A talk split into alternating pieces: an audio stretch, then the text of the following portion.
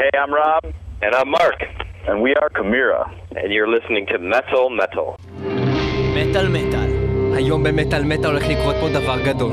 קימרה, להקה מארצות הברית שאתם כולכם מכירים, הולכת להיות באולפן? לא סתם. הם הולכים להיות בטלפון, איתנו, בריאיון. רוב ארנולד הגיטריסט וגם מרק הנטר הסולן הולכים להיות כאן במטאל מטאל ולהנים את זמנכם עם רעיון אקסקלוסיבי שניתן לנו ו... ביחד עם המון שירים מוזיקה שהולכים לשבור לכם את. הפרצוף ועכשיו אתם מאזינים ל-No Reason to Live מתוך האלבום שלהם מ-2007 שנקרא Resurrection וזה שובר את הפרצוף וזה הולך ככה! יש! Brown,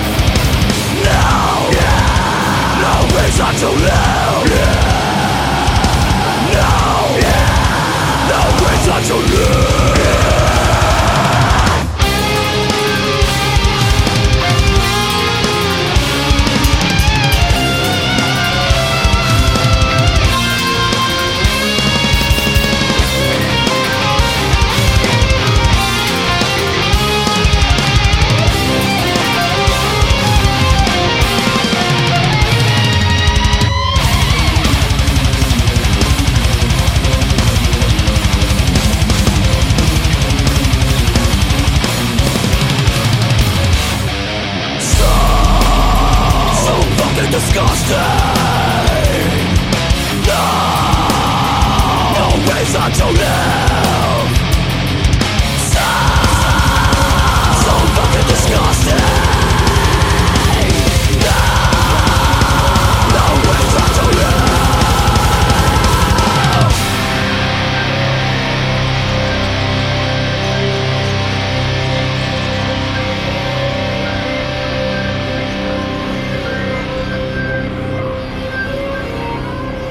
We're here with uh, Mark Hunter and uh, Rob Arnold. Rob Arnold from Chimaira. Do, do we pronounce it right? Chimaira? That's how That's we good. That's good. Sounds good. Okay, Yeah, we've heard every every variation over the years, and uh, you guys were saying it just fine. Okay, great. First of all, we just wanted to say before we even begin that we really, really like your band. We saw you live back in I don't, I don't know what year, but it was in Graspop Metal Meeting. Probably you- three years ago. Something Yeah, you blew our fucking heads, and it was a great fucking show. When, yeah, and we really, really enjoyed uh, seeing you live. And uh, your last album just uh, kills us every time again. so thank you for that. Perfection. Do you do you know that you have fans in Israel? Yeah, I guess we we assumed we have. We played the uh, Desert Dubai Rock Festival uh, in 09, um, we, we met some people from Israel, and I think we even saw some banners that people were holding up with the Chimaira sign from Israel. Is that right, Mark? Yeah, there was a f- uh, few over there. They, I don't, I don't know, um, you know, how many fans we have all over the world, but it's, uh, it's always gratifying when when you find out that people are fans of your band from all over the place, and uh, I guess it's not expected, you know. Um, so it's always a nice surprise. But at this point, uh, I think that it's safe to say that you you know we're we kind of confident that we have fans everywhere. Just we just don't know how many. You know, until we go somewhere. Did you say that you uh, met Israeli fans in Dubai? Uh, at least we thought so. I mean, that that I thought they had said they were from Israel. Could that be, or do you think that that doesn't Maybe sound they right? were from the Mossad. That Mossad. doesn't sound right. That's very slim chances because the the whole You might want to situation. edit that part out. yeah. yeah, just for you to know, because the whole situation with these countries, the Muslim uh, countries like uh, like in Dubai, uh, I'm very uncertain that that. that Yeah, would be because when when I spoke to Lamb of God uh, like last year, and I asked them why didn't they come to Israel, and when they were at the Desert Rock Festival, they said that they heard that there was going to be a problem because they uh, they have they won't be able to come back to Dubai or something like that because they will have the stamp of Israel on the passport, and the guys from Dubai won't let people with an Israeli uh, in Israel. stamp on uh their passport to come in and stuff like that. So I don't know. Anyways. That that that is uh, that is 100% correct. Wow. Yeah. So it's very unfortunate, but that's the situation. Yeah, right but now. we had just a couple of days ago, Lamb of God came to Israel. Yeah, it was fucking they great. were here last Yeah. week. So I guess they Yeah, just didn't mean- give a fuck. you're, you're talking of you, you guys are talking about you know over six thousand years of battles. I don't think we're going to resolve it anytime soon. We just like we just like heavy metal, you know. Say, yeah, yeah, that's you what we said said. Uh, anyway, facts and shit. so we go back now to the year 1998. And uh, we can say that uh, both of you are kind of the founders of this band. Yep. You're the I only can, two uh, two members that left from the beginning until now. Yep, I can remember the first time Mark coming over to my house, the first time we ever met, and uh, you know he had heard I played guitar, and uh, he had just started up Chimaira, and they were looking for another guitar player, and he came and we jammed in my basement, and uh, the next day or maybe even that night we went to the to the practice space that uh, they had, and uh, been jamming together ever since. It was it was funny because the way I heard about Rob uh, and his skill was from my best friend who knew him from school together. And uh, when I called Rob, it was like it was very nerve wracking. I felt like a little high school kid trying to pick up a girlfriend. You know, I have to call this guy on the phone and like, uh, "Hey, man, do you want to meet and hang out?" And it felt really awkward, but uh, we hit it off right away. So that yeah, But, but it was it, it was an honor for me because uh, you know I had I had looked up to Mark and that group of guys because they were a little bit older, a couple years older in high school, and they had they had he had his band and they were already playing shows and doing things like that, and I would go see his band play. So for him to call me and ask me to join the band, I was I was pretty excited. You went to uh, such a development since the beginning until now. You, we can hear it in every album. I don't know what it was, but I saw in like YouTube or something. It, it was like a really old Chimaira show. It looked like taken out of some American Idol show or something. I don't know what it was, but you know yeah, what I mean? Yeah, what is that? uh, Fa- Farm Farm Club was a was a TV show that was uh, popular for about a year or two at tops, right around the time when we were starting. And the premise of the concert, uh, it was a little American Idolish, I guess, in the sense that they would take an unknown artist and have them, you know, sing in front of the world. That was about the only parallel to that. But uh, we what, what it was is we opened up for some mainstream bands that were being played as part of the show. You know, it would be like a half-hour TV show, an unsigned band, and and maybe two or three famous bands playing a song. So it was kind of a cool concept. But it, was- the weirdest thing about it is. We, the concert we played, we played with uh, Mandy Moore, Green Day, Incubus, No and- doubt. Yeah, and no doubt. So I I mean, it's pretty. Imagine that lineup. yeah, imagine that lineup with us, you know. It was a huge opportunity for us, and by playing that show, it helped get us signed to Roadrunner. So how was Gwen Stefani backstage? Uh, I don't think we met her. Uh, Andols and I met Mandy Moore, um, and I think we met the Incubus guys. They were cool and everything, but I don't think uh, I, I didn't meet uh, No Doubt.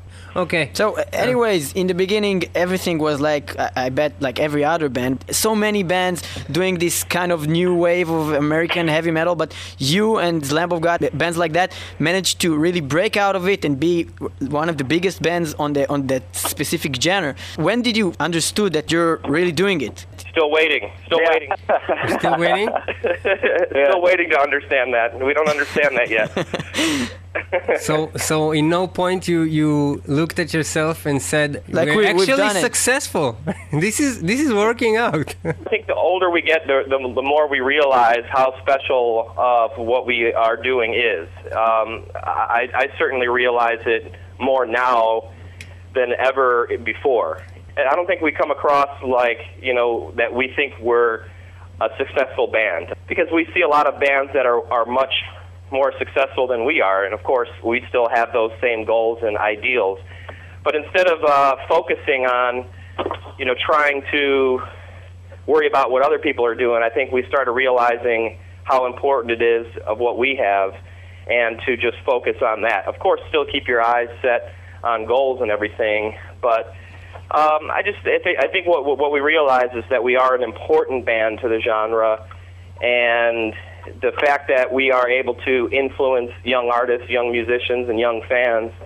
I think that's uh, gratifying. I guess that uh, my mistake was to say successful. I meant if you feel it's fulfilling right now and that you get all you want from this band. Well, yes and no. I mean, I, I, like I said, I think a lot of that comes along with what I was saying. That you know, there there are there are many things in our personal lives that are affected from what we do on the musical side of things, and because the musical side of things aren't exactly where we dreamed or visioned them, it sometimes has an effect on the personal life. So yeah. if if the musician musical side of things were, I guess, a little more successful, what we had maybe hoped for in the beginning, it, it wouldn't uh, have trickled down into a personal situation. But now we've we've learned how to get past that as well. And uh, now I think you know 2009, 2010, we we have a better understanding of who we are than we did in 2007, 2008. So you never That's really, never really got into it, that power trip that most of the big bands get into, because many bands that started on the same point well everybody starts from nothing. Most most of right. people except from i don't know ozzy osbourne's son or something or whatever. But but you know they get so i don't know like it's not only against press but even for fans to talk with them is like uh, you know they won't do it because they're now big stars and whatever. And uh, I, I don't understand like in what point some guy comes from being okay we're a small band and to be like I'm too successful to talk to the fans, you know? Yeah. Well, there comes a level of yes, you know, there's somebody like that as being an asshole, but there also comes a level of of a of privacy issue where when you get too massive, um, the fan the fans there there's you know if instead of a thousand and you need to have some quiet time, you can hide from a thousand. But if you have ten thousand people showing up, it's kind of hard to hide from them, and sometimes you just want to be by yourself and be alone. Uh, I can. That's the only thing I can say that I can relate to that. But I don't think that uh, anyone is ever in this band is an asshole or too tired or too whatever to talk to their fans. It's just sometimes you know if it's two o'clock in the afternoon and you want to go out for a bite to eat and there's you know 500 people mobbing you, it makes it difficult. That's never happened to us. But I'm, yeah. I'm, I'm, sure, like Britney Spears, has a big problem, you know, yeah. going out to eat. Uh, the perception from the fans and the press may be that, oh, these people are too good to talk to us, or they can't take the time to talk to their fans. But they have to realize too that the artists are only human as well. Maybe they're having a bad day. Maybe the artist is sick, you know, maybe and, and they just can't get out, or maybe they're they're so busy. You know, with with success just comes more more stress of the job and, and being busy so constantly that perhaps you have to you know, uh, choose which interviews you're going to do or who you can talk to, or you just don't have the time and stuff. And that's what that's what sometimes the fans and press don't understand. But there certainly are assholes out there that take advantage of what they have and, and don't want to give anything back. We were talking about power trips, so I thought maybe it will be the right time to uh-huh. talk about Power Trip and just listen to the song Power Trip from 2003, The Impossibility of Reason, which is one of the best albums uh, that ever I, made, I caught, I, ever made in the history of man. I, I caught your segue. That was a nice one. so, you have anything to say about that song, Power Trip? It's it's been one of our most successful songs ever. You know, just a real crowd crowd favorite, and uh, it's one of those fast in your face, wham bam, thank you ma'am songs, and uh, yeah, it's, it's uh, a big part of our career. Okay, so let's listen to it. The Power Trip.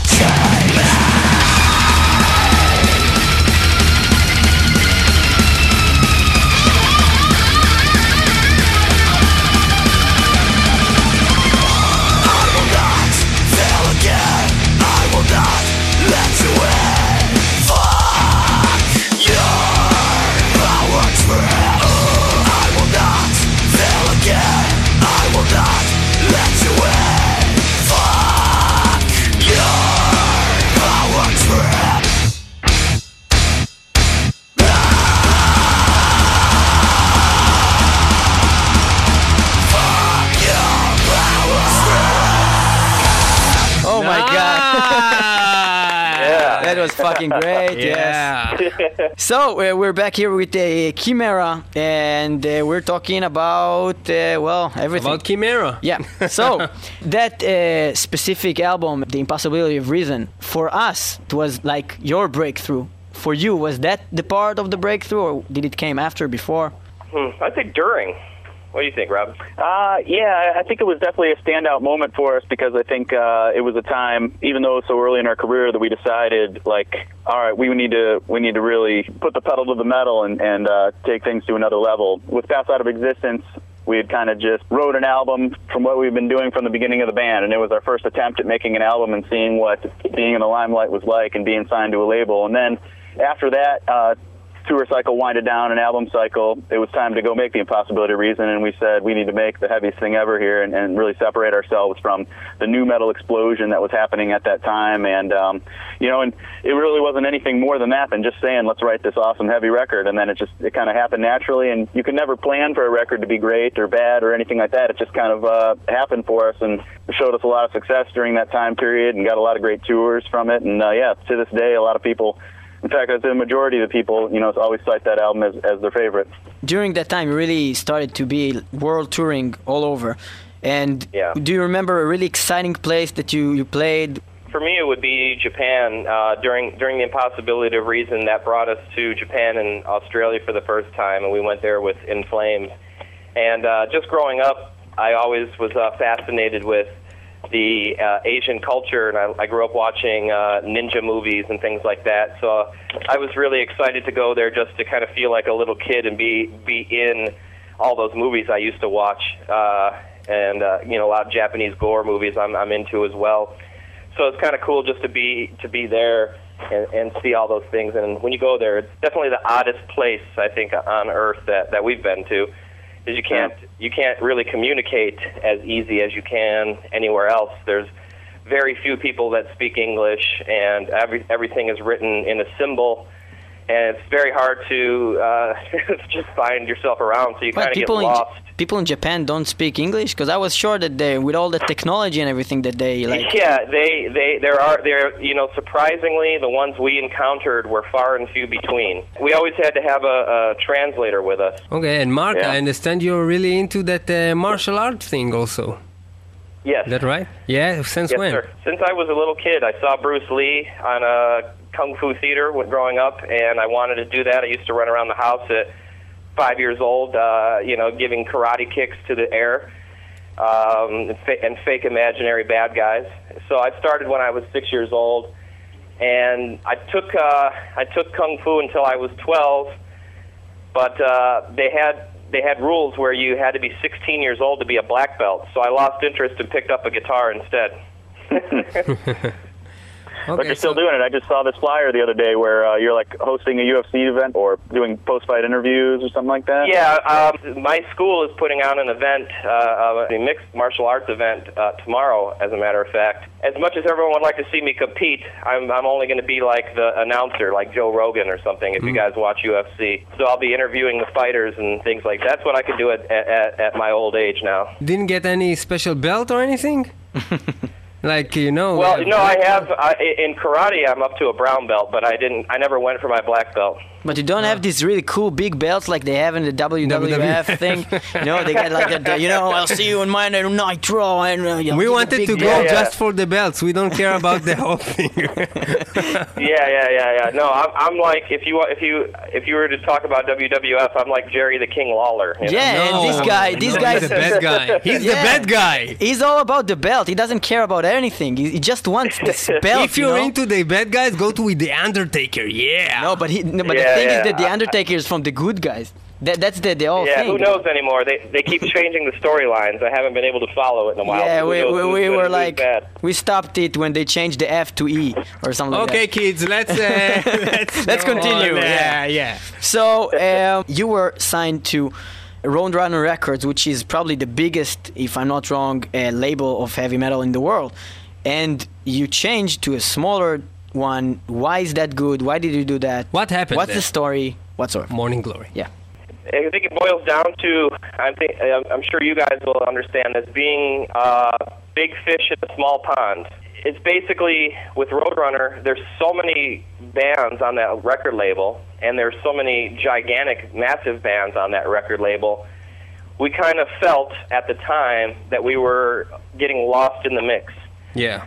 So um, we felt we we were onto something special with the Impossibility of Reason, and we did so many fantastic tours and work, and spent you know almost two years on the road promoting the album that it didn't seem like we were being assisted by the record label at the time.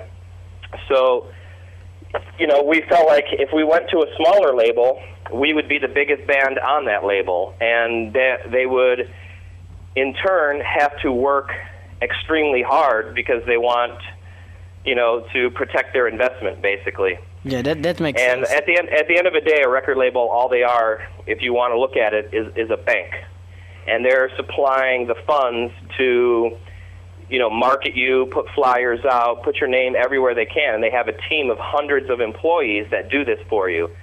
So we just didn't feel that Roadrunner was using enough of their resources to really help take the band to the next level.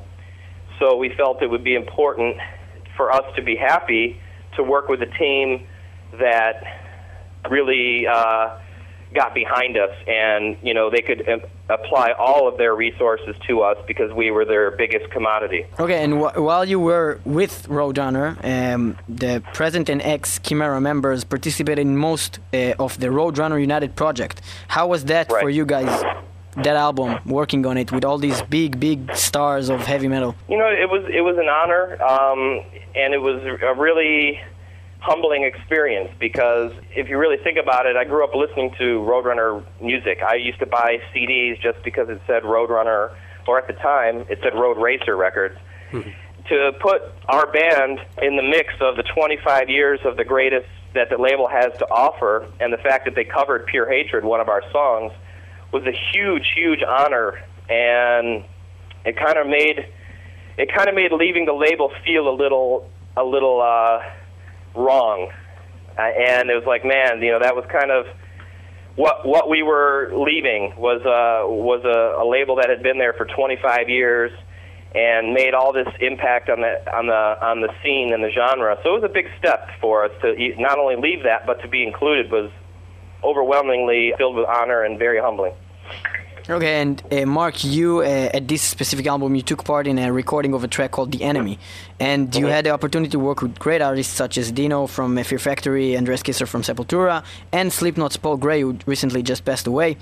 Uh, we wanted to know, did you know him before that, and tell us about working with this guy? you know, obviously I was fans of everybody that was on the song that I was doing. Uh, love Fear Factory, love Slipknot, love Soulfly when uh, Dr- uh, Roy was the drummer on it, and he was the original drummer of Soulfly. Uh, and of course, Andreas Sepultura is, you know, one of the uh, best bands ever uh, in the era that I loved.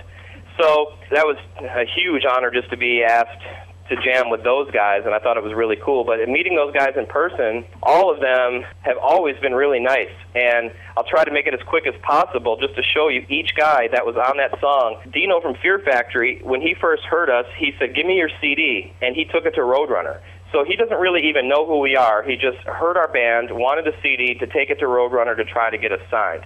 That's the kind of guy he was. He instantly knew that he wanted to help us and that maybe we could be a band that would get signed. Roy from Soulfly, I was a fan before we even had a band, and I just met him standing outside, and for some reason he always remembered me and my friends and always put us for free into Soulfly concerts because we were always traveling to go see the band. Nice. And that was like, man, what a what a cool fucking guy, you know. Yeah. And then Paul from Slipknot, he was one of the first guys we met from the band, and without really even knowing us, he he was like, "You guys need to come tour with Slipknot." This is before we're even signed, so of course we're going crazy. You know, at the time, Slipknot's one of our favorite bands, and here's the guy that's in the band that wants to hang out with us, which is crazy, and then two wants to take us on tour.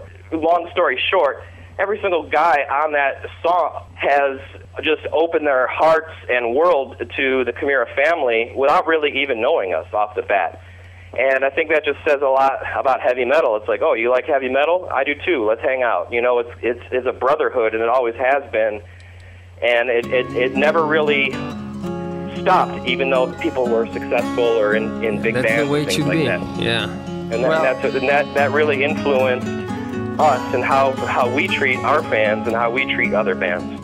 Well, for us, this song was probably, if not the best song on the album, maybe the second one. Uh, it's competing it's with the that with that one. The- it's competing with that one with, with the guy from King Diamond. It's so, such a good song also. But Yeah, that that is a good. yeah, song, in the fire right. was so good. But anyways, the enemy. The Enemy. Uh, we'll listen to it. It's a Rock fucking great song with all those superstars and Mark Hunter on vocals, and we'll listen to it right now.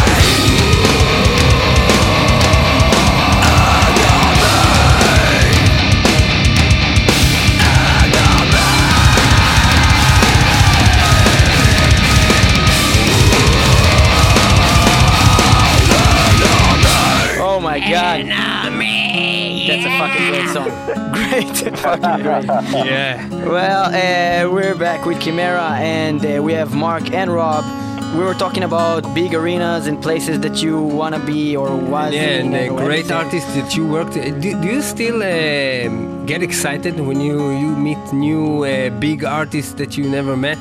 Does it still uh, get you excited, or you just used to it? You're I'm kind of half and half. I don't know about you, Rob. I, I'm trying to actually think of somebody that, that I may have met recently to, to try to answer that better. Uh, is there anybody that we met recently that was like, whoa? Yeah, I, I'm trying to think too. I just know that like, okay, there's certain people like you know that you know that are, are famous, and you see them, and you're like, oh, there's that person. But then there's certain people that you meet that are famous that maybe influenced you growing up. Um, and when you see them, you kind of start to. I, I feel like I, my my hands will start to sweat a little bit, and I don't know what to say to that person. The last time I can remember that happening is just seeing Jerry Cantrell from Alice in Chains. Like I was such, still am, such a huge Alice in Chains fan. And it's like, oh, there's there he is, and I got super excited, but I, I was totally afraid to even say anything or say hello, you know.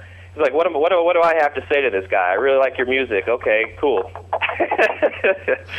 so I guess a little bit of this, it's still, it's still there. You still get nervous and excited to answer your question. I'm always happy to uh, to meet an idol and things like that, but I never really get starstruck. But I did one time, and uh, that was meeting Dimebag for the first time. We were uh, at a uh, an Ozzfest in 2003, and Dimebag came out, and he was going to play uh, Dimebag and Vinnie, and uh, they were going to play Walk with Disturbed, and um, so we heard that that that was going to be happening, and we went over towards the main stage, and um, sure enough, there's Dimebag walking right toward, down the hall towards Matt and I, and, and I got total butterflies in my stomach. I'm like, holy shit, it's fucking Dimebag! Like that had never happened to me, and uh, and he came right up, and he, and we introduced ourselves. He's like, come here out here to you guys, man. Fuck yeah, let's do a shot later. And then next thing you know, he grabs his guitar and goes up on stage, and and Mark went up there and sang with him and, and shit like that, and did walk and. uh and it was it was a super awesome experience. And then uh, you know shortly thereafter he was gone. But Yeah. uh, glad I He got to meet did him. get that shot. Yeah. Uh, That, that was it was a bit of black black humor joke. here. Yeah. Well, anyways, I think we'll talk about uh, the 2005 uh, self-titled Chimaira album, right? That's the time. Yeah, Lior. so what what happened? I don't know. Like at the time, you had the Impossibility of Reason, which was fucking great, and critics and everybody liked it. And you have after that one, something happened. Well, critically wise, I'm talking, uh, but with Chimaira, that people didn't really get it like the other albums. So what what happened at that time? Is that something that you noticed when you wrote it, or you just don't think it's like that? Well, it was a strange time for us uh, because we lost Andols, our drummer, at that time. You know, it was who had been in from the beginning, and obviously he just sat that record out. Um, but uh, that was a big blow for us, and uh, at the same time, we were trying to make the switch from Roadrunner over to Ferret Records and Nuclear Blast, and uh, so it was just a a crazy time for us, and uh, we had to keep working, and keep writing, and um, I don't regret anything from that time period now, and uh, the album that we made, and and you know, I always said it was going to take a lot of people a long time to really get into that record, but uh, you know, I never thought it was going to take three, four years like it has, but a lot of people, uh, a lot of people, uh, you know, are really coming back and saying how how awesome they think that record is, and. Uh, I'm super proud of it, and it's it's one of my favorites for sure. But uh, yeah, it was a it was a weird time for us uh, having a new drummer come into the band, Kevin Talley, and uh, working with him and writing with the new drummer and touring with him and all that. We also went went through with Ricky Evensand for a little while from Soilwork, and uh, so just a weird period for Chimaira, but uh, one that's part of our history now. And um, you know, there's there's a lot to be said about it, and did some crazy tours during that whole time. But uh, all in all, uh, you know, I, I think that record really uh, has a big part in in who Chimaira is today from start to finish. Do you happen to know if uh, finding a permanent drummer is a common problem with bands? Because over here in Israel, I know that the, it's very problematic to find uh, the drummer. Yeah, it's like they say it's a damned race, drummers. Yeah, they Yeah. always lose their drummer. And you know what? Drummers need to learn how to start being nicer because us guitar players and singers, we figured out how to bypass the drummer with Pro Tools. So if, if they want to stay in, in work, uh, they, they should uh, they should be a lot nicer to everyone else because they could easily be replaced. Well, yeah, you no heard one's that. figured out how to make computerized guitars yet. You know, just write write a song with computerized guitars. We can do it with drums. So yeah, they better. Uh, we don't need you, drummers. okay. well, about that uh, album, uh, Chimaira, um, you had a video clip that came out for uh, Nothing Remains. Now, when I saw that, I was sure it's gonna be ending like you know in Smack My Beach Up, Prodigy's one, you know, like that. It's in the end, it's a it's it's a, it's a woman, and then it was Mark. So it was kind of a cool. It was kind of a cool. Uh, it was kind of a cool twist at the end. I really liked that. I saw it uh, the first time like a week ago, and I, Oh, cool. I didn't know that you did that a video. So it's it's a really nice video, and uh, we'll uh, listen to this song uh, if it's okay with you guys. From the album uh, Chimaira, right? Yeah. Right? Uh, Nothing Remains. The first song, yeah. Yeah, listen to it now.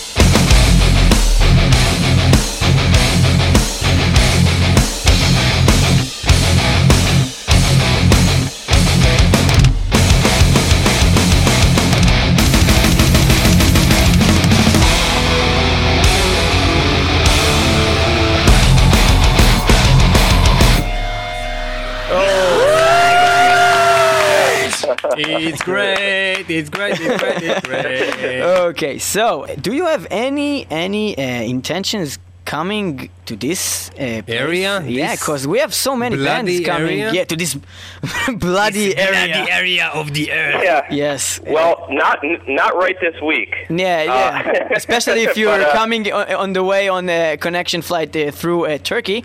Yeah. What, what do you be- know about the situation? What do you Yeah, know yeah. What, what do you get over there in the, in Yeah. the states? We're dying to know. Um, I uh, what, what I know is I saw your prime minister speaking, and from what he said is that the the normal passageway that that you guys have intercepted many weapons trying to come in, and you're just doing your job to stop that and protect it. And I understand that, and I support that. Everything else, though, uh, you know, the criticism that is being coming from other parts of Europe and everything, and just that's just Europe being Europe. Um, I I don't. I don't agree. I don't necessarily agree with what uh, the critics the critics have to say, and uh, I think that everything that was done by your country was uh, correct. it's it's so you know it's so annoying for us because we see in the television everybody's now burning Israel flags and everything, and you know we're maybe maybe some people can say that it was I don't know the action was extreme because they saw only the videos of the other guys getting hurt and not our soldiers, but whatever. Uh, aside, Here- look at it. Here, we've seen the videos of your soldiers being attacked. Oh, Yeah. really? Because we don't really Yeah. even see those uh, Yeah. I, I we don't we just don't understand how could anyone see these things and know all that everybody knows like seeing Israeli soldiers in in the border and see uh, Arab kids throwing rocks at them and then just stand there and don't do nothing and still thinks uh, people think all around the world that we are the ones that want war here. Yeah, because it, it, it's just common sense. Because if you wanted to be not human, then you, we could just, you know, Just take them all out. The, the military could just fire missiles at the ship, and everybody was, you know, just dead over there, and no no uh, soldier was getting hurt. but we did it go so on there, we start, we, we try to do it our own troops. human, and Yeah. then everybody hates us. Anyways, What you would call peace-loving hippies. You know, we we don't want uh, any violence anywhere. We like to get along with everyone and everywhere. Unfortunately, we know that's not how the world works. But from what they're showing on the news here, I just want you guys to know that it's it's definitely being represented in your favor through our media. I'll tell you more than Yeah. that. I'll tell you more than that. We are also Yeah. that those hippies. But the problem is that even if you're a hippie and someone comes with a knife, you have to arm yourself. of Yeah. course, yeah, you know, of course. you can't fight That's with a just flower. common sense. yeah. That's com- that's common that's common sense. And your prime minister did a great job speaking on behalf of your country. If it were me, I would have shut up. But you know, we can't say the same about uh, other parts of the world. It, it's so, Hey, let me know, ask you guys a question. Let me Yeah. ask you guys a question real quick. You said Lamb of God was just there. Yeah. just In a- Israel? a, week ago. they uh, just what gave week? the best show ago. ever made. Yeah, like a couple of days ago. Yeah. We just had Lamb of so, God, um, and a week before we had Metallica. You never seen Oh, wow. you never Yeah. seen a crowd until you seen an Yeah, Israeli fu- Lamb metal of God. crowd. Yeah, the, f- first of Lamb all, God the Israeli the place. the Israeli metal crowd is something that when you see the, the first two rows, and when you go to some Belgium show, then that's the Israelis that went to the first two rows. You know, then that's the crazy The guys. people that, that are crazy, that's all of our crowd are like this. Yeah, and actually, Wow. uh, actually, it was kind of a an, an, a peace uh, gesture anyway, because um, the Lamb of God show was um, the opening act was some Arab band uh, from Nazareth that played before a Lamb of God, and it was on Tel Aviv, and everything was uh, it was mixed crowd with uh, Jewish people and Muslim people and everybody together, and it was really really good show, and we really enjoyed it. Great show. And it was week after Metallica were here. Yeah. Yeah, but Metallica Yeah. had some sound problems that we will Oh, never forget. shit. It was well, it was one of the most. uh, We're not talking about Dark points of uh, our life. light light sound problem. We're talking about mute. I'm talking about like they had their amplifiers on the, uh, on the on the stage and they heard themselves, so they were thinking that everybody's hearing them. So they played "Fade to Black" and it actually faded to black, and they didn't know it. And we just saw them on mute playing the whole fucking song and "Harvester of Sorrow" without even hearing a sound. It was we, so saw, we saw something similar. what? No, They yeah. Had, They had bad they had bad sound problems at the last concert we went to. The PA kept cutting out, and it was it was What, really Metallica? a drainer. Yeah. mhm. Yeah. Oh, so it's This something year. that, that So happens again. Oh, so it happens. You say. Okay. So Yeah, my maybe question- we my will sue was, them. If, uh, if if Lamb of God was just there, does that mean now that they can't go back to Dubai? maybe Probably. maybe they been made there. that sacrifice. Not on that tour, probably. Yeah. Yeah, no, they'd have to get new passports. What is important, though, is the fact that Lamb of God came through your country and played opens up the doors for a band like us to be able to come through Yeah. because obviously that creates a relation. We have the same booking agent. So if everything went well for, for their camp and they're happy, then our booking agent won't feel hesitant to put on concerts, you know, after that. And that doesn't just mean where where you guys are in the world. It just means if the promoter was good and the concert was good. Okay, it's a deal. And It's a deal. It's when a the deal. turkey thing is off, then we get you and some dot and some unearth and whatever. We have to bring you There guys go. here because we never had you guys, and it's it's. And we a- love you guys. It's a, it's a sin. yeah, Just it's a sin. Yeah. Uh, coming back to resurrection. Now, is that uh, title came because you thought that this thing will take you further, or just because I don't know, you thought it's a cool? Why title? did you call it Resurrection? Yeah. basically, I felt that it was an appropriate title because the band itself were basically in a point where it was almost dead. You know, we were fighting with the new drummer. We were fighting amongst ourselves. We were trying to leave the record label who we were fighting with. Everything was just confrontation. There came a crossroads. You know, you could take one road and just call it quits and be over and done with. Or you can take another path, correct all the things that are going wrong, uh, the best that you possibly can, kind of start over again, start fresh, clean palette. And it was basically a celebration of the fact that we were able to do those things. And by the time it came to write the album Resurrection, Andols was back. We were off of Roadrunner. We had stopped um, fighting internally. We had started becoming successful uh, with with money to be able to afford to just do the band and not have to worry about getting jobs and things like this. So it was a very happy time for the band. We basically resurrected ourselves to push forward and keep our, our career and our path and, and the path of the band keep keep that going. So it was sort of a metaphor for that. Okay, so and the fir- the song Resurrection itself also is a single that has a video, and it's a really good video. I wondered, you know, when you open MTV Base or whatever, you always see like really hot chicks, and when you want to have like a video, where do you find that bank of chicks? Where did you take them from? Like, do you know them, or like call some guy and like get me Get some me the chicks. and I want one with silicone teats and one with you know. Do you want Right. chicks or whores? how do you do it? Uh, well, this might not be the answer you're looking for, but but uh, money. you pay these people to come. ah, Um, hookers, nice. no, no, yeah, yeah. Uh, that's extra. yeah, that, they, they were extra. Basically, what it boiled down to is if you look at the video and there's a scene where I'm walking, one girl's on the left and one girl's on the right. I believe it's the girl on the left of me or right of me, wh- whoever's wearing like the hat, the cowboy hat, not the hood. We've been friends with her for a long time, and she is friends with a lot of models and actresses and aspiring models and aspiring actresses.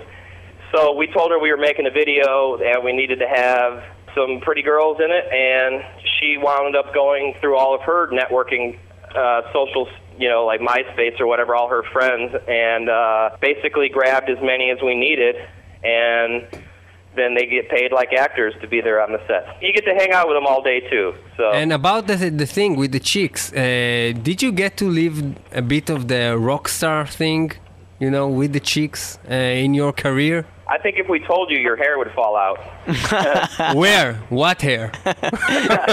all of it. well, that's a good uh, answer. And now I think it's the time for resurrection. Resurrection.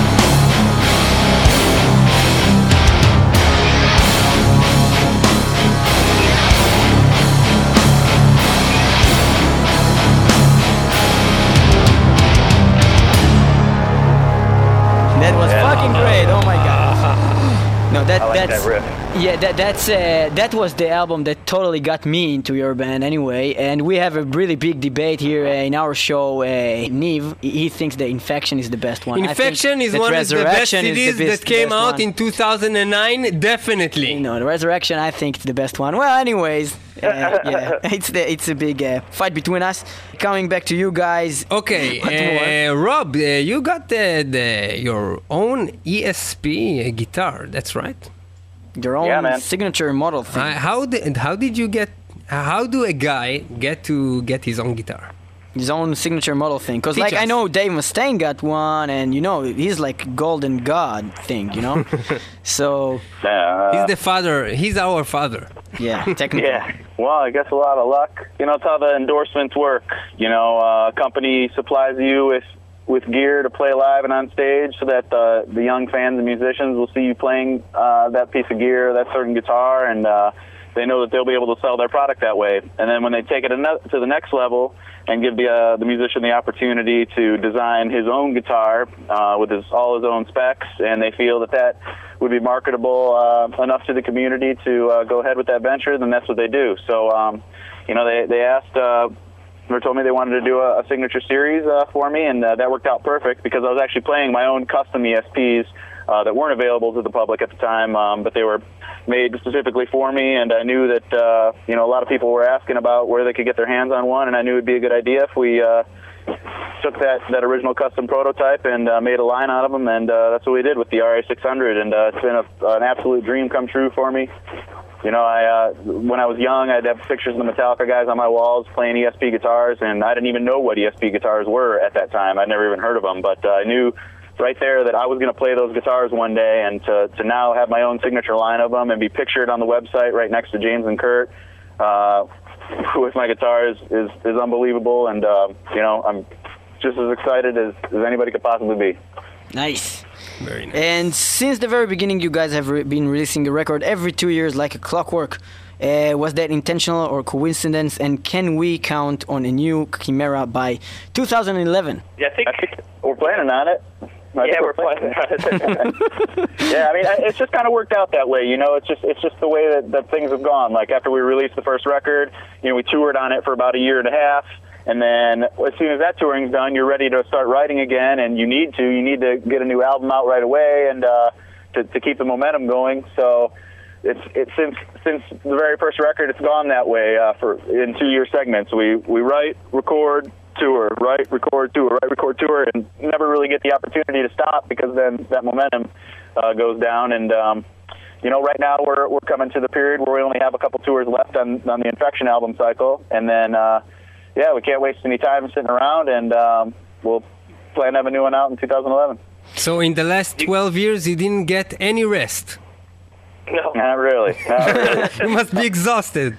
You have you have we thought by this time we'd be able to take a rest, but we realized there's there's no rest for the wicked, right? That's Yeah. Right. No. You have there- any- you know, we've had we've had three months off at home right now, not touring, but those three months have been spent writing new music. Also, we we have this new DVD coming out uh, next month that we you know we had to spend a lot of time watching all the edits and listening to the live audio and mixing and mastering all of that. So even though we aren't you know on tour for three months, we're still working every single day, and there really is no break. Wh- what is that DVD uh, about? You're Like- coming alive, right? oh, It's uh, two DVDs and one CD. Uh, the first DVD is a three and a half hour documentary following us from the writing and recording of the infection and touring all across the world.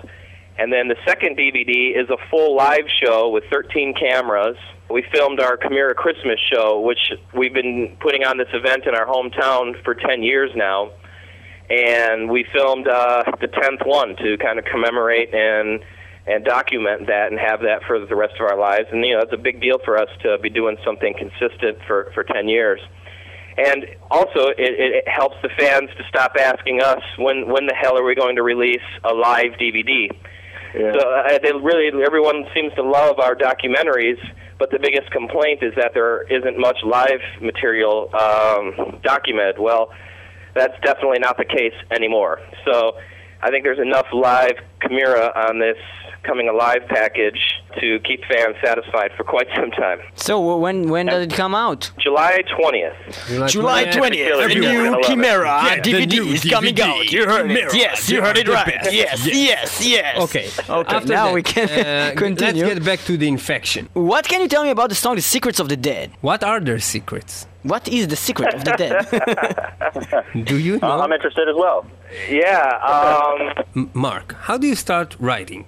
Like you just go on with the flow with everything that goes in your head, or you have a something in your head and you develop it? Do you have a formula? Yeah, you have some kind of formula because I read somewhere that you uh, actually sometimes just freestyle while you hear the music and get some some things out of your mouth.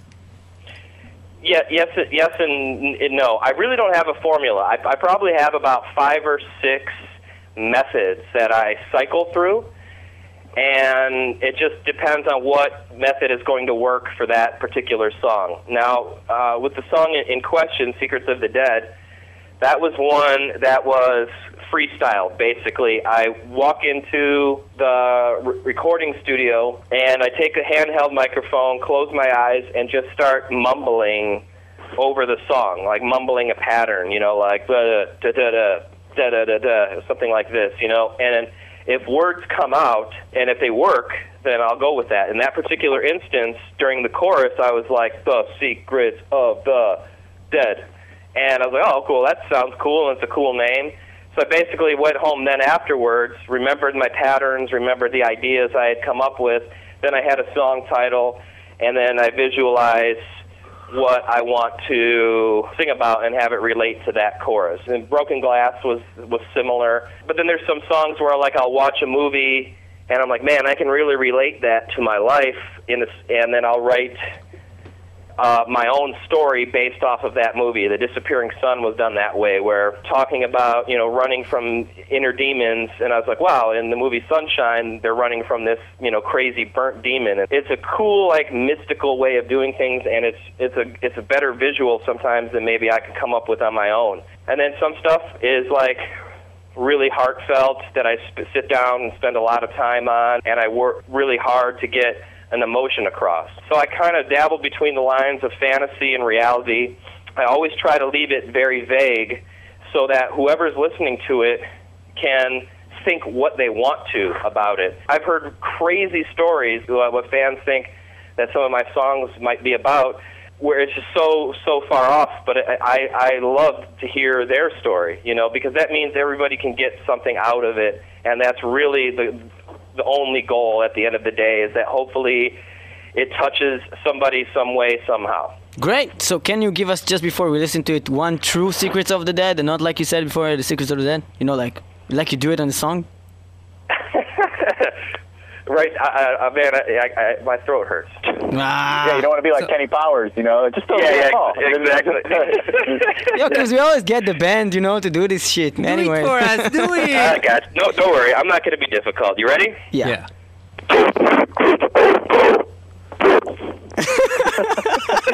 That's the best I could do at noon and, and can it happen for you that you like sit on the can and then suddenly it just comes out like this? The secrets of the damned. And then you say, yeah, that will be my next line in the, in the Yeah, song. you just said we just. yeah, yeah, that, that's that's basically what happens. You know, it's just out of thin air, and I think it's very possible that anyone and everyone can do it. You know, you just freestyling is not, you know, it doesn't have to be fast like a rapper. You can talk about anything that you're looking at in the room, and everyone has the talent uh, to be able to make it rhyme with something. And then it, it could be funny, or you know, it might not be. But I think everyone has it in them. It's just how they figure it out to, to use it. You know. Yeah, well, you heard Mark, and uh, you all can do it back home, and you can just do this. Uh, listen to this Secrets of the Dead. We can all do this just right now. yeah. Secrets of the Dead from the last uh, Chimaira album, The Infection.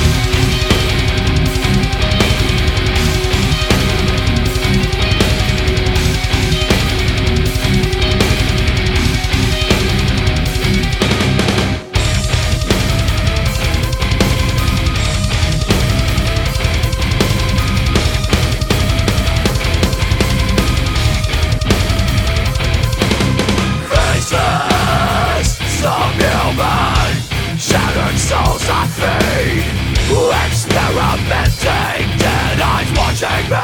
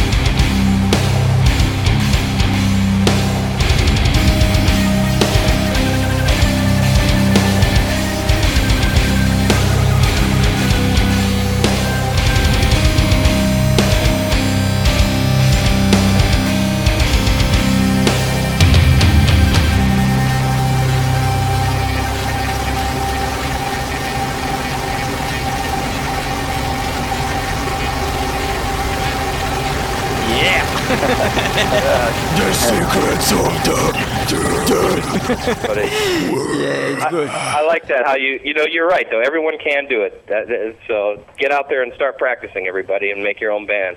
You know, we have a lot of bands here in Israel, especially in the last like three years. Something really went crazy here with the metal scene. Yeah, it, it just went nuts. Yeah, like I thought that when we started doing this show three years ago, there were like five bands here or something, maybe six, and now we're just finding out every week there's another ten New- here, another fifteen bands. there.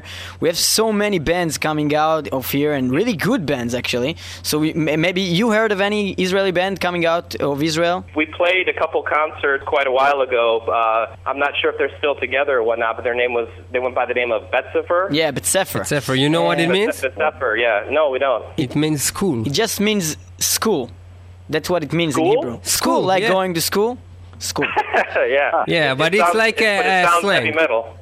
Yeah, to you. Yeah, because they, they started the band when they were like in the Bet Sefer, when they were like in, In school. school. Yeah, so Ah. yeah. We then- really miss them. They're still alive, I think. I think they're alive, but, but uh, uh, they don't uh, make a sound. Yeah, don't know, we haven't play. heard from them for since that debut album that they made, also in Roadrunner Records. They didn't Right. do uh, anything. Did you ever hear about Orphaned Land? They're playing all around the world right now. Yeah, or- Yeah, yeah. See, see, maybe some bands, if you mention the names, that uh, we would know who they are. Just don't know where they they come So from. So they are But like band, the I've most- definitely heard of that band. Yeah, Yeah, they are most successful uh, band from Israel right now, or, or around the whole world, and, and they're mo- most of their business they did in Turkey. So now I guess uh, they're out of business somehow. No, I, I bet for these guys they still have. No, now they're playing Wacken in Germany, and uh, they have a lot of work. Yeah, yeah. Yeah. Uh, okay, next, next. So uh, we will jump to the metal quiz now. Yeah, this is the time for the metal quiz. Uh, Are you ready? Are you ready to rumble? Sure thing. We are.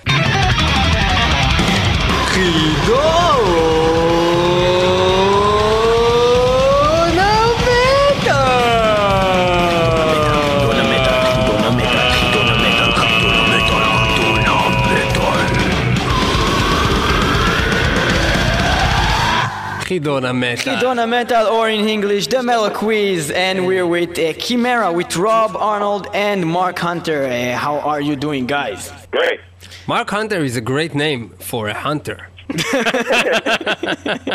All right. So uh, the questions goes like this: You have stated on other interviews, and also you can find it on your wiki page on the Wikipedia, that you like the bands Metallica, Slayer, Megadeth, and some other bands. So we will Fear concentrate Factory. on these bands. And the first category is Metallica. Mark, name one song that Metallica made only for S&M. No leaf clover.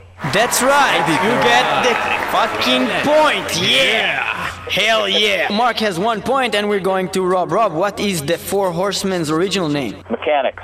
That is correct. So Rob, you got point, and uh, Mark, what is the name of the original Metallica demo prior to Kill 'Em All? No life to leather. That is correct. You get a point. Oh, these guys are good in Metallica.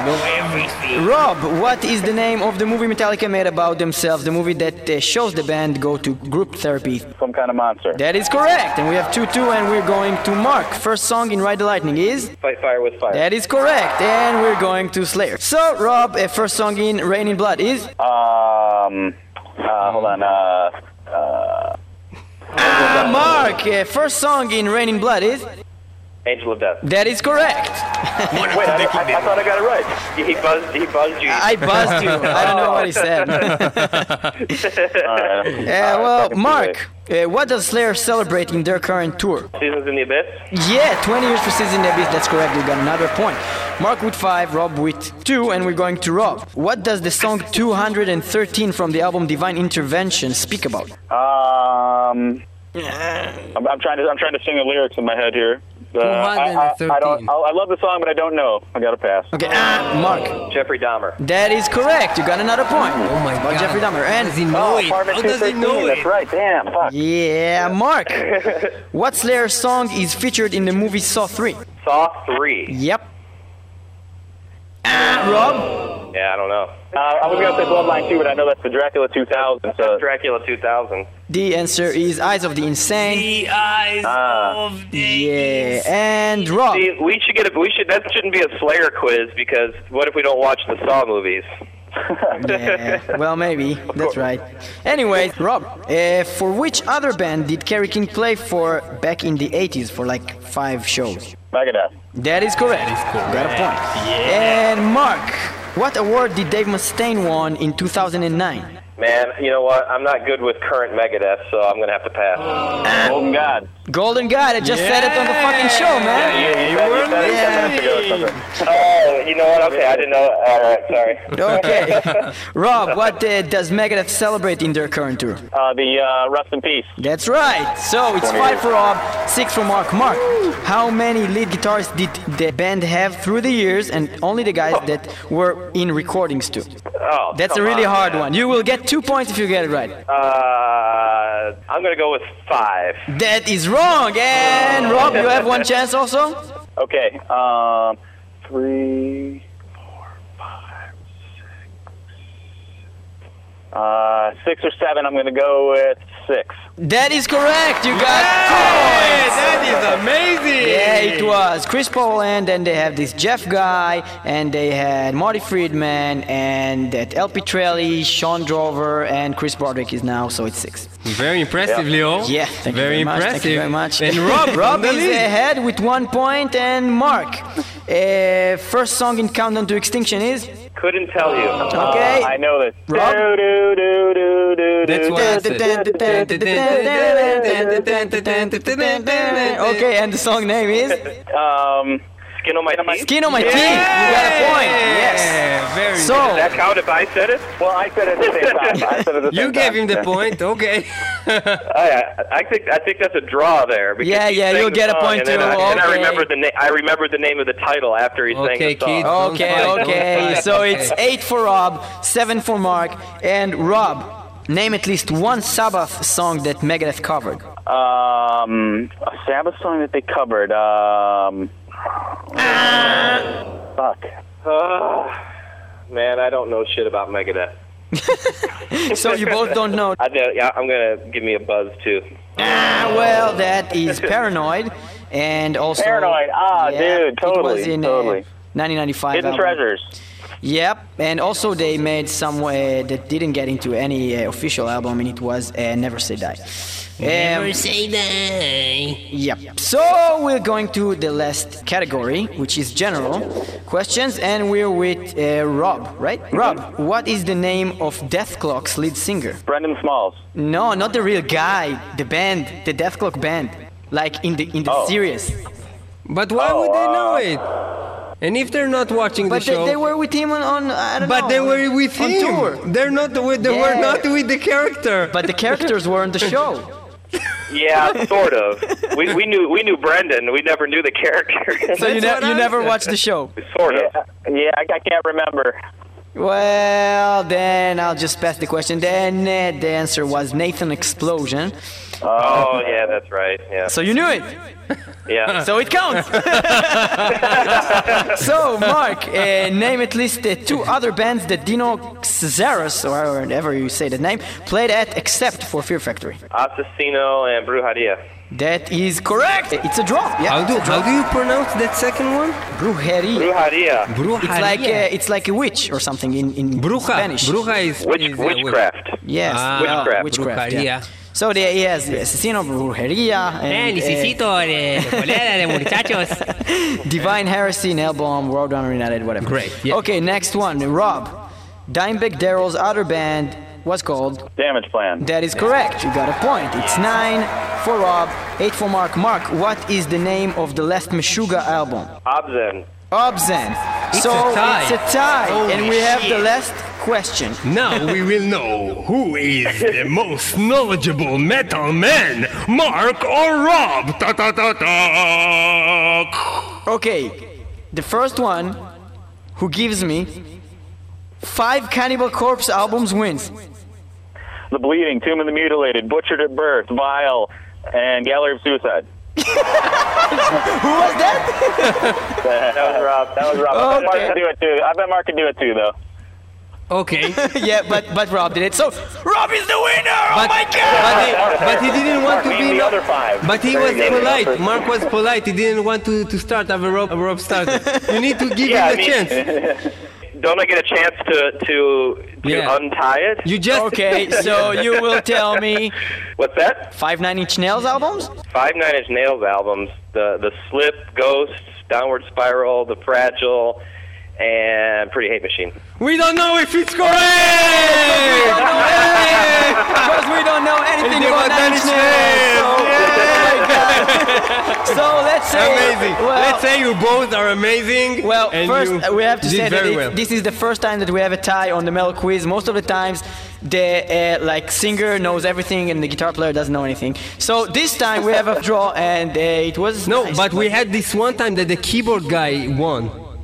Oh That yeah, didn't make any sense. yeah, but but no it, one... it was a Russian band, so it, On this quiz, our keyboard player wouldn't have even ranked. he wouldn't have gotten anything right. so wait, nobody wins the prize. Uh, the What's that? prize. Uh, let's let's give it to the, to the mouth. Okay, so you both get to choose any Chimaira song that you want to listen to right now. There you. Awesome. Yeah, Rob. How about? Something that is less than 10 minutes. Yeah. okay, okay. I was gonna go with implements. Yeah. How about uh, Pray for All? All right, so we'll listen to Pray for All now from the self titled album.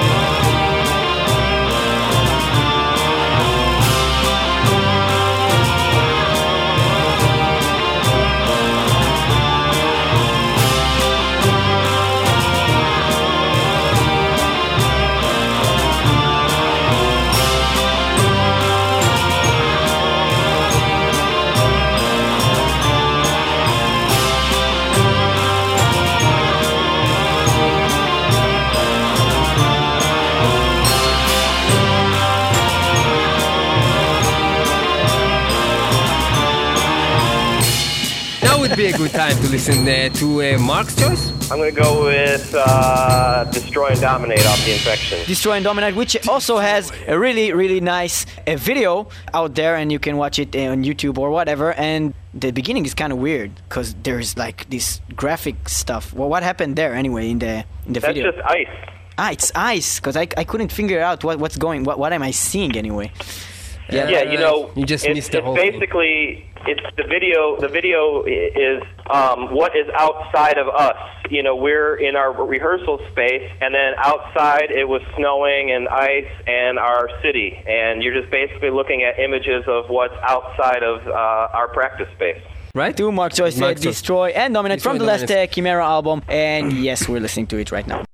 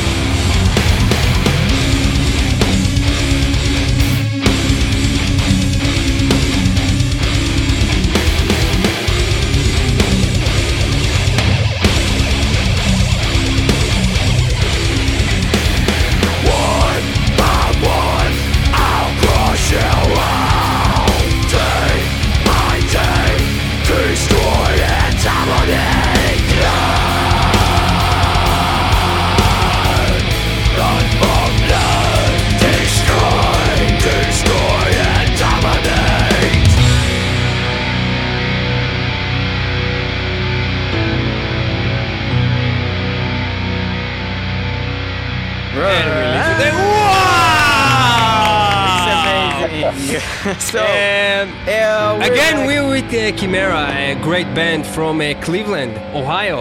Ohio, Yep. I'm right, right? Cleveland, right? Cleveland, Ohio. Yeah, So I've you been in probably Ohio. watch uh, what? What's that that uh, show that starts with Ohio? Uh, what's the Drew Carey Uh, show? Drew The Carey, Carey show. show. Oh, yeah. You like Drew Carey? Nope. No, he sucks. Well, he's fat. well, he's fat. he's fat and he's not funny. Uh, well, anyways, thank you for being with us. Have you, do you have anything else you want to say to the Israel crowd, or anything you want to say to anybody whatsoever on the radio? Smoke weed. Smoke weed. Smoke That's a weed. good. That's a good yeah, one. that's a good line here. And uh, um, No, just kidding. Hey, no, seriously, thank you, thank you guys for spending the time and having a great radio show. And I want to thank all the fans out there listening. And we hope to see you guys soon. Uh, our technician just wanted to say that there, there's no weed here because all, all Ah. the borders are closed. so you should come to Plain yeah. Israel and bring Yeah, some bring weed. some weed with you. when you come, bring us some weed, man. We need the weed, risk. and especially now. funny that Especially now that we have all the problems with the Arab countries, they Yeah, don't need- bring us the weed. Yeah, and, and now we Yeah. need it more than ever because it's very stressful the whole situation here. Hey, I got, I got, a, I got something that maybe you guys don't know about. Okay. Did you know that uh, in Jerusalem, you guys are the leaders in the world for medical marijuana and using it? So, so get sick and oh my uh, go God, to the doctor. we're from Jerusalem when we didn't know it. How do you know this shit? they had a special on it, and I saw the doctor on the Ah, TV. So don't you can believe- go and you don't guys believe just TV. go to the clinic. Go to the clinic and uh, get get get fixed up, and they'll they'll take care of you. okay, so Just for the doctor. I'll take that. you. And if you find me in jail or anything, just know that it's because of your advice. Thank you very much, Chimaira, for being No in Metal problem. Metal and Show. we we we waiting to hear more from you and for your next album that I'm sure will be a blast. And uh, the infection is amazing, and Leo doesn't know anything about this. Resurrection is the best. No yeah. infection. Thank you very much. All right, Okay, thanks, thanks, guys. Bye bye. Take care. Bye-bye. Bye-bye.